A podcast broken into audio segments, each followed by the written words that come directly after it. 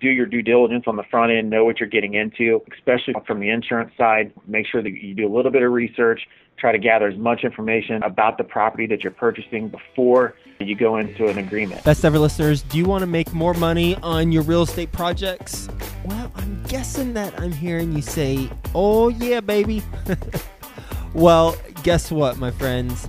Today's best ever sponsor, Fund That Flip, is working with well, one of our previous best ever guests who has the most po- one of the most popular episodes, Jay Scott. If you aren't familiar with this episode, then go check that out, episode 217. If you are, because you're a loyal best ever listener, then you know that he knows how the heck to both analyze deals, especially flips, how to optimize the profits on those flips, and how to look at the market. Because of that, Fund That Flip, today's sponsor, has worked with him and put together a guide that is the seven tips to increase your real estate profits in today's market. Go check that out. Go get that guide. I've read through it myself. I've learned a lot of things from it, from how to analyze the market cycles as well as how to optimize profits and not lose money or mitigate your risk for losing money on your deals. Go check it out. Fundthatflip.com forward slash best ever. That's F U N D T H A T F L I P dot com forward slash best ever. You're going to learn the tools to better understand your local market and position your business for success. You're going to know how to analyze the real estate cycle and how to use short term investing to capitalize on the market cycle, and seven concrete actionable tips to make more money on your deals. Fundthatflip.com forward slash best ever. Best ever listeners, welcome to the best real estate investing advice ever show. I'm Joe Fairless. This is the world's longest running daily real estate podcast. We've interviewed Barbara Corcoran from Shark Tank, Robert Kiyosaki, the author of Rich Dad Poor Dad, and many others. We don't get into any fluffy stuff. We only talk about the best advice that moves your business forward. With us today, we have someone who has a lot of experience in not only the real estate world but the insurance world of real estate. We're going to talk about that. How you doing, Shawn Woodall? Doing great. Thanks for having me today. Great to have you on the show. And a little bit about Shawn. He is the senior vice president of National Real Estate Insurance Group and REI Guard. He's a lead sales generator for the nation's leading provider of insurance to residential real estate investor market.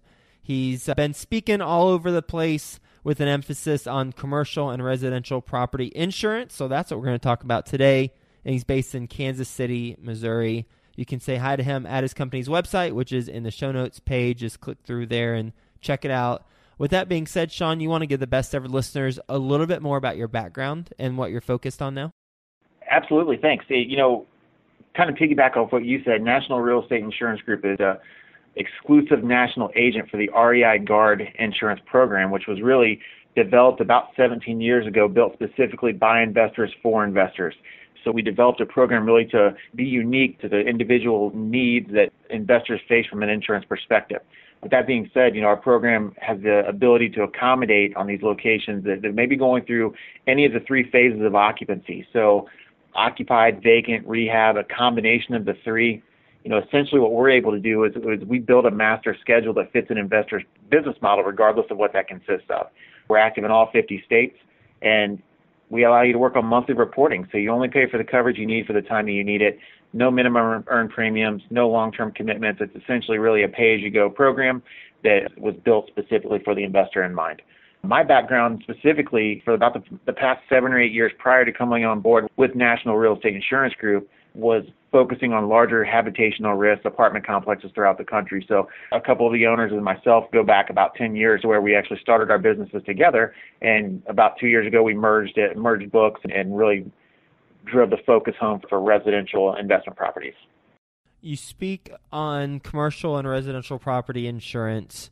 What are some of the topics that you speak on?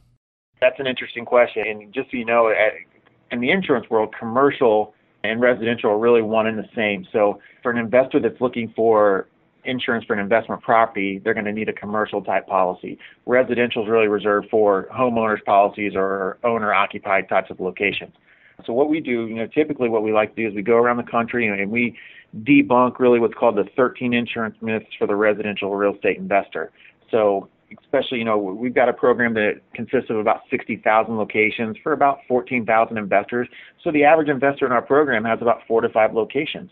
So we get in on the front end with these newer investors and really try to become a trusted advisor more than a salesperson to them, really helping them educate them on what they need on their insurance to best protect their assets based on what their individual business model is. What are some of the myths?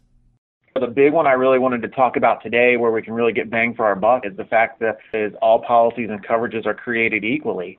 So hopefully on the front end, when you have an investor that you're starting out and, and wanting to get the best cash flow for your property, you're going through several different agents or brokers that represent several different companies to look at some quote options or proposal options to figure out where your best price is going to be. But it's important to know that not everything's created equally. So there's a lot of times that we'll we'll get on the front end and, and talk to an investor and say, you know, hey Shawn, everything looks great, your proposal looks awesome, but it's it's 30% more than what I've got over here through Joe Mutual. And then I say, you know, what I'd like to do is do a full coverage comparison, let you know where we're different, where they're different, and really give you the best advice moving forward. Well, that 30% difference may come from a number of different areas, but the most common thing I see is that maybe we're offering a special form type policy, and the one we're going against would be a basic form option, which, by the way, is about a 30% difference per year in cost. So you really want to think uh, uh, from an investing perspective is how much risk you're willing to take on as an owner. What's different, yeah. special form and basic? Special form is really considered all risk coverage. Unless there are really specific exclusions that are listed on your policy, then coverage is afforded to you in the event a loss occurs.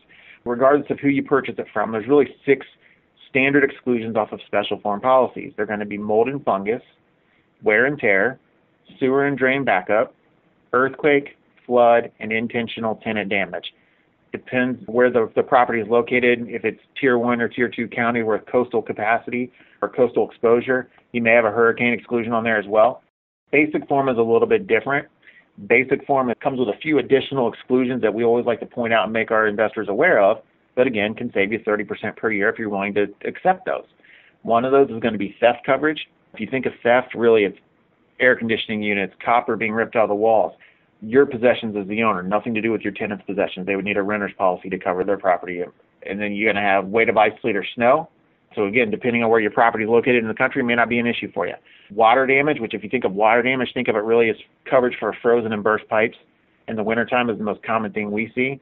And then falling objects. So it could be a random tree branch that's not associated with a wind or a hail event. It could be space junk to something off an airplane.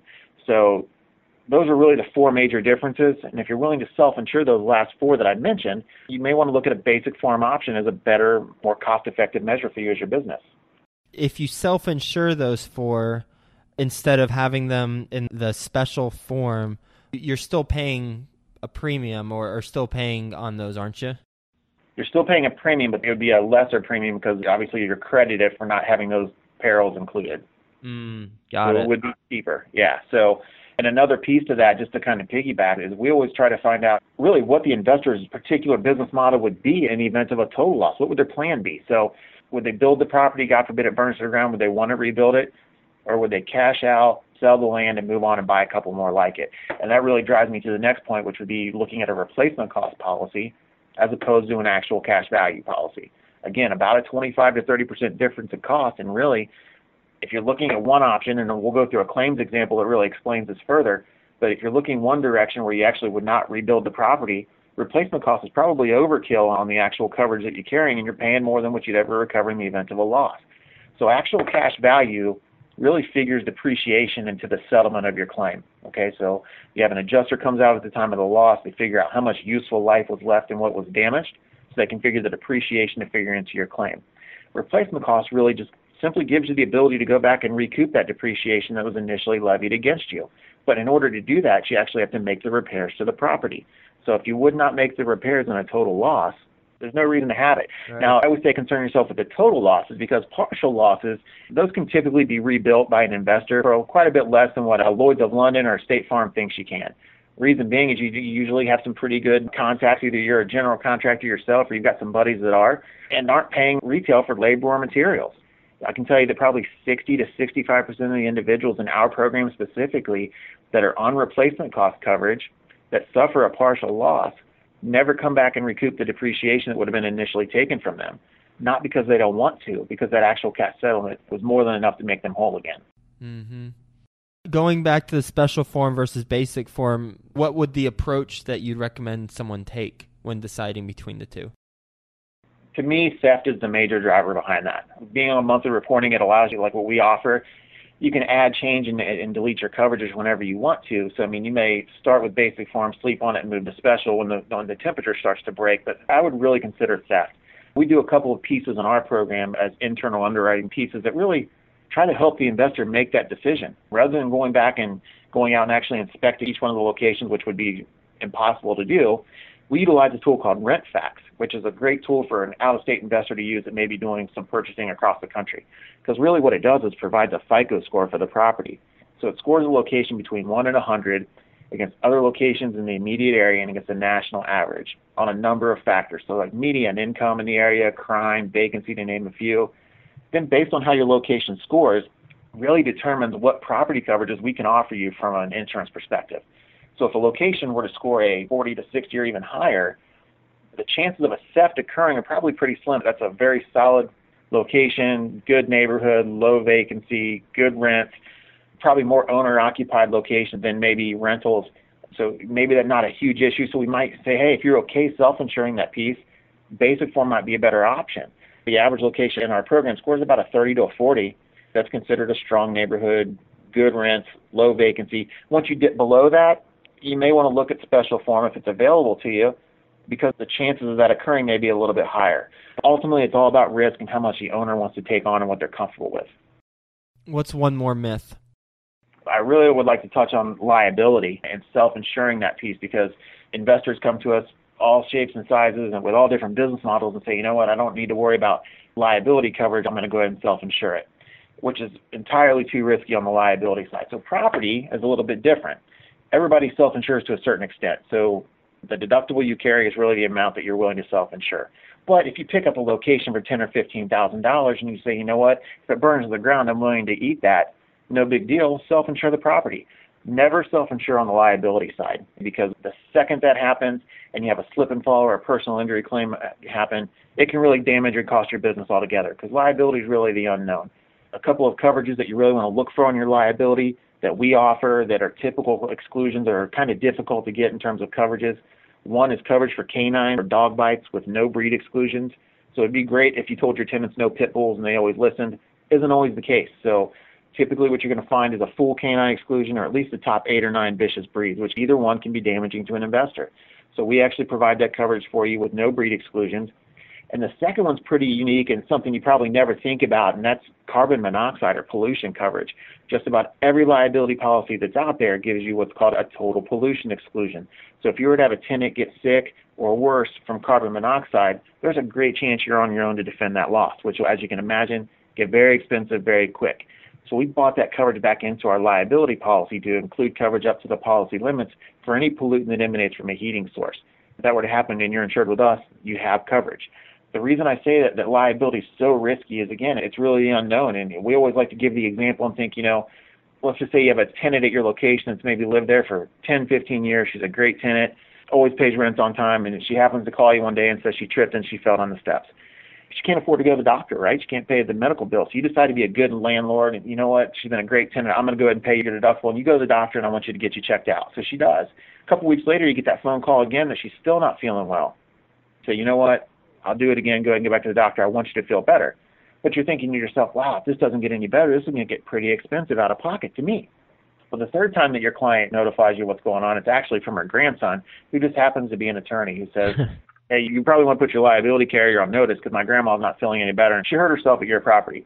At that point, you say, okay, you're going to go ahead and turn it into your liability carrier, which is the right move to make on the front end because what will happen now is because you've attempted to settle that claim on your own by helping her along and pay those doctor bills, your liability carrier can decline that claim. You diminish their ability to defend and settle that loss.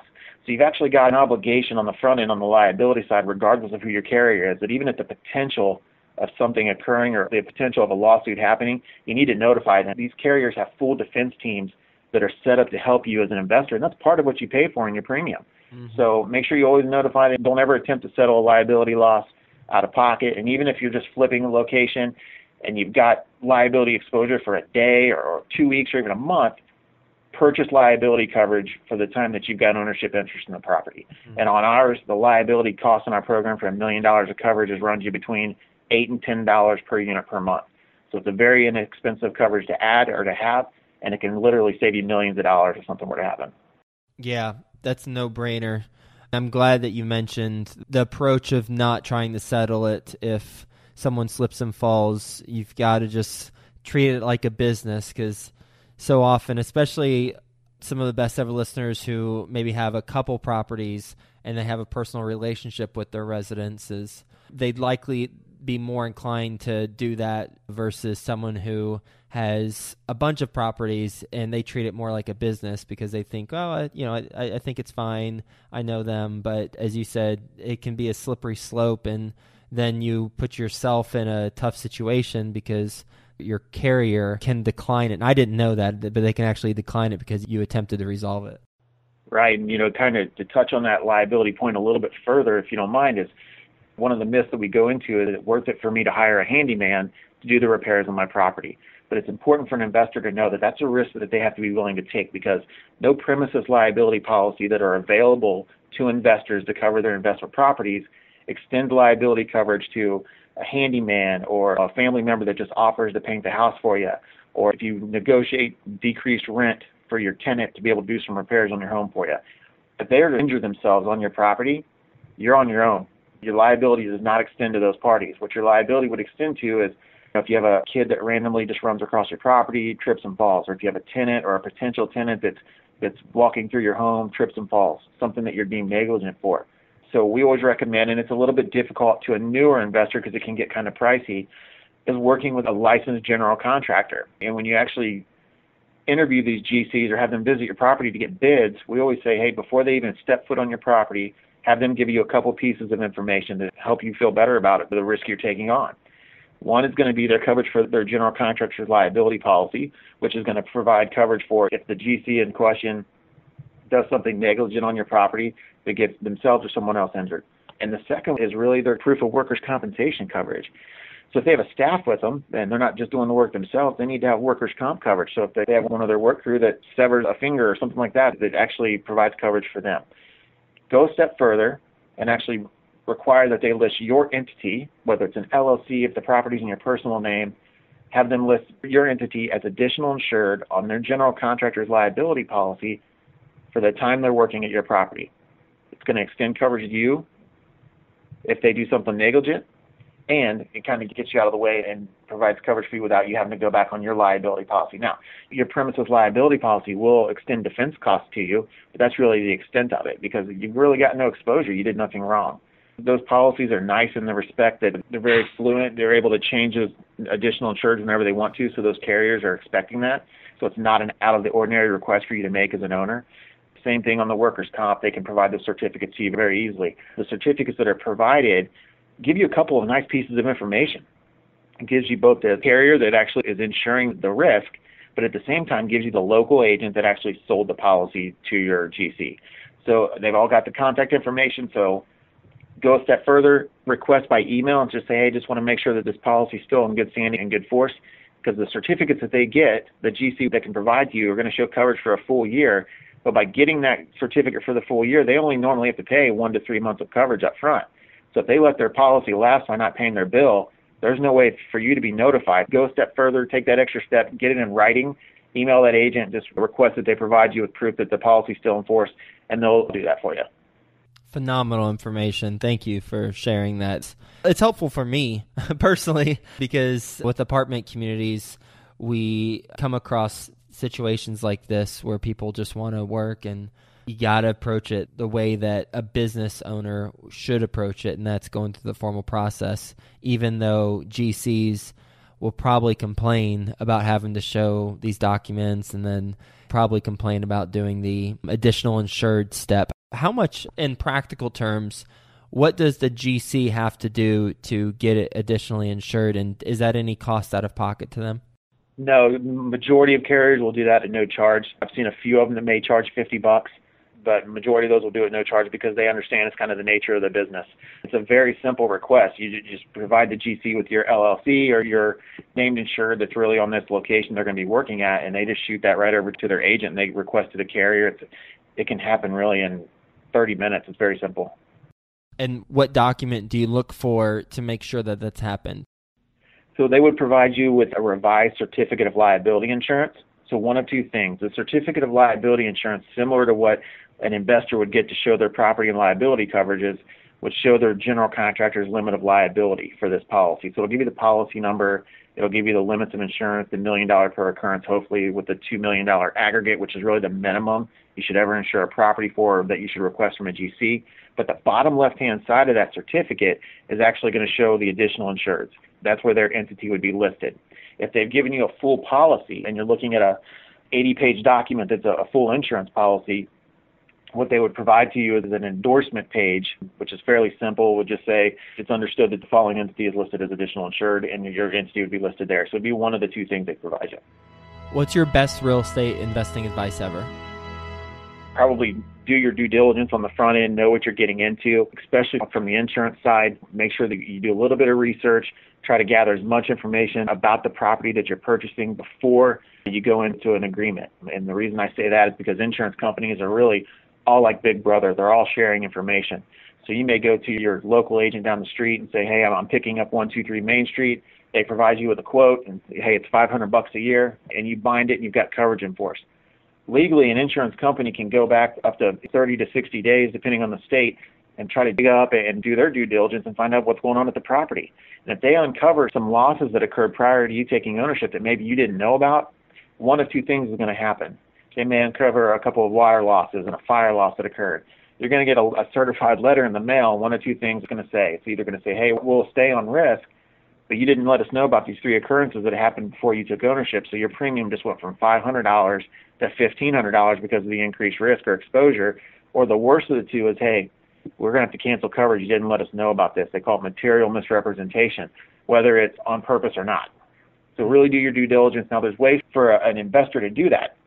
If you're purchasing a location from a homeowner, so it's coming off of a, a homeowner's policy and going to an investor that you're going to use as a rental, you need to get a CLUE report, which is a comprehensive loss underwriting exchange report. And you can purchase these for about 10 to 12 bucks from a data company. We always recommend LexisNexis It's pretty easy for them to do. It just says, hey, if you have ownership interest in the property, you can purchase a report and find out what the background is on the property.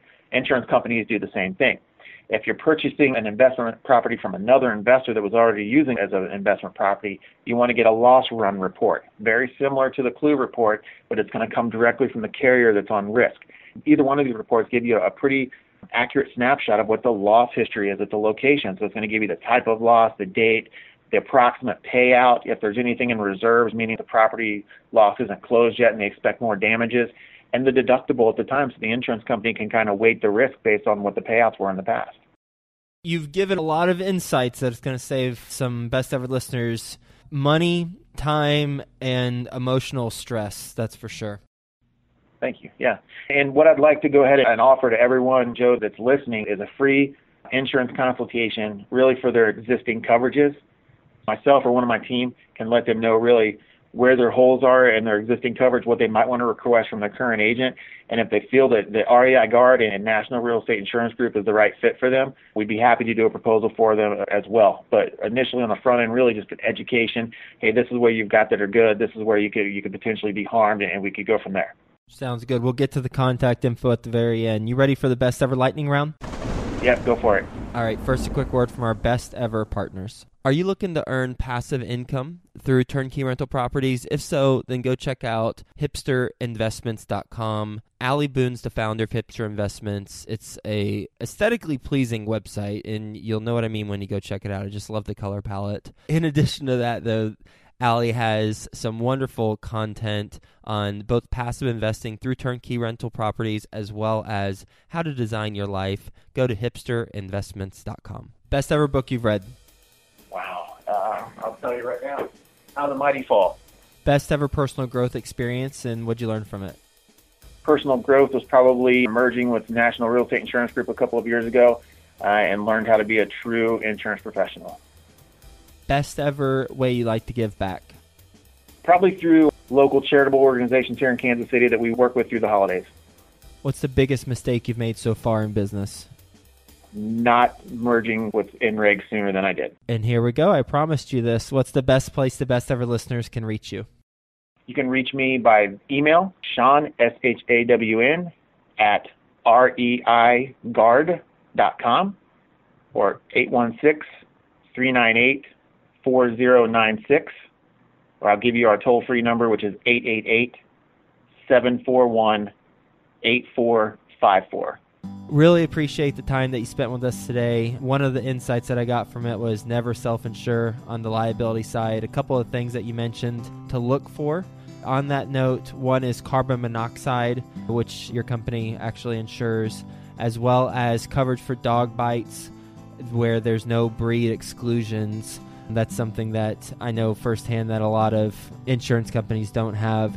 And then also the GC being used for our properties, whether it's a single family house and you're having a buddy come help out, or a buddy's buddy help out, or maybe it's a small apartment building and you have someone, a resident, working off their rent in exchange for you know, hammering some nails in drywall or painting an apartment building. You've got to make sure that we go through the GC route and make sure that they are insured properly. I love that you got specific with us as far as what we should ask for. One is the proof of workers' compensation coverage. Two is the coverage for the GC's general liability policy. It shows the carrier as well as the local agent. Then follow up with them to make sure that it is still in effect. And you can request that via email. And then the third is they require that they list your entity as additional insured for your GC policy. And you said that can be as little as a 30 minute task with little or perhaps 50 bucks cost to them and that can easily be negotiated. So a lot of good stuff. Thank you for being on the show sharing your best advice with best ever listeners and we'll talk to you soon Great. Thanks for the time. I appreciate it very much. Are you looking to earn passive income through turnkey rental properties? If so, then go check out hipsterinvestments.com. Ali Boone's the founder of Hipster Investments. It's a aesthetically pleasing website, and you'll know what I mean when you go check it out. I just love the color palette. In addition to that, though, Ali has some wonderful content on both passive investing through turnkey rental properties as well as how to design your life. Go to hipsterinvestments.com.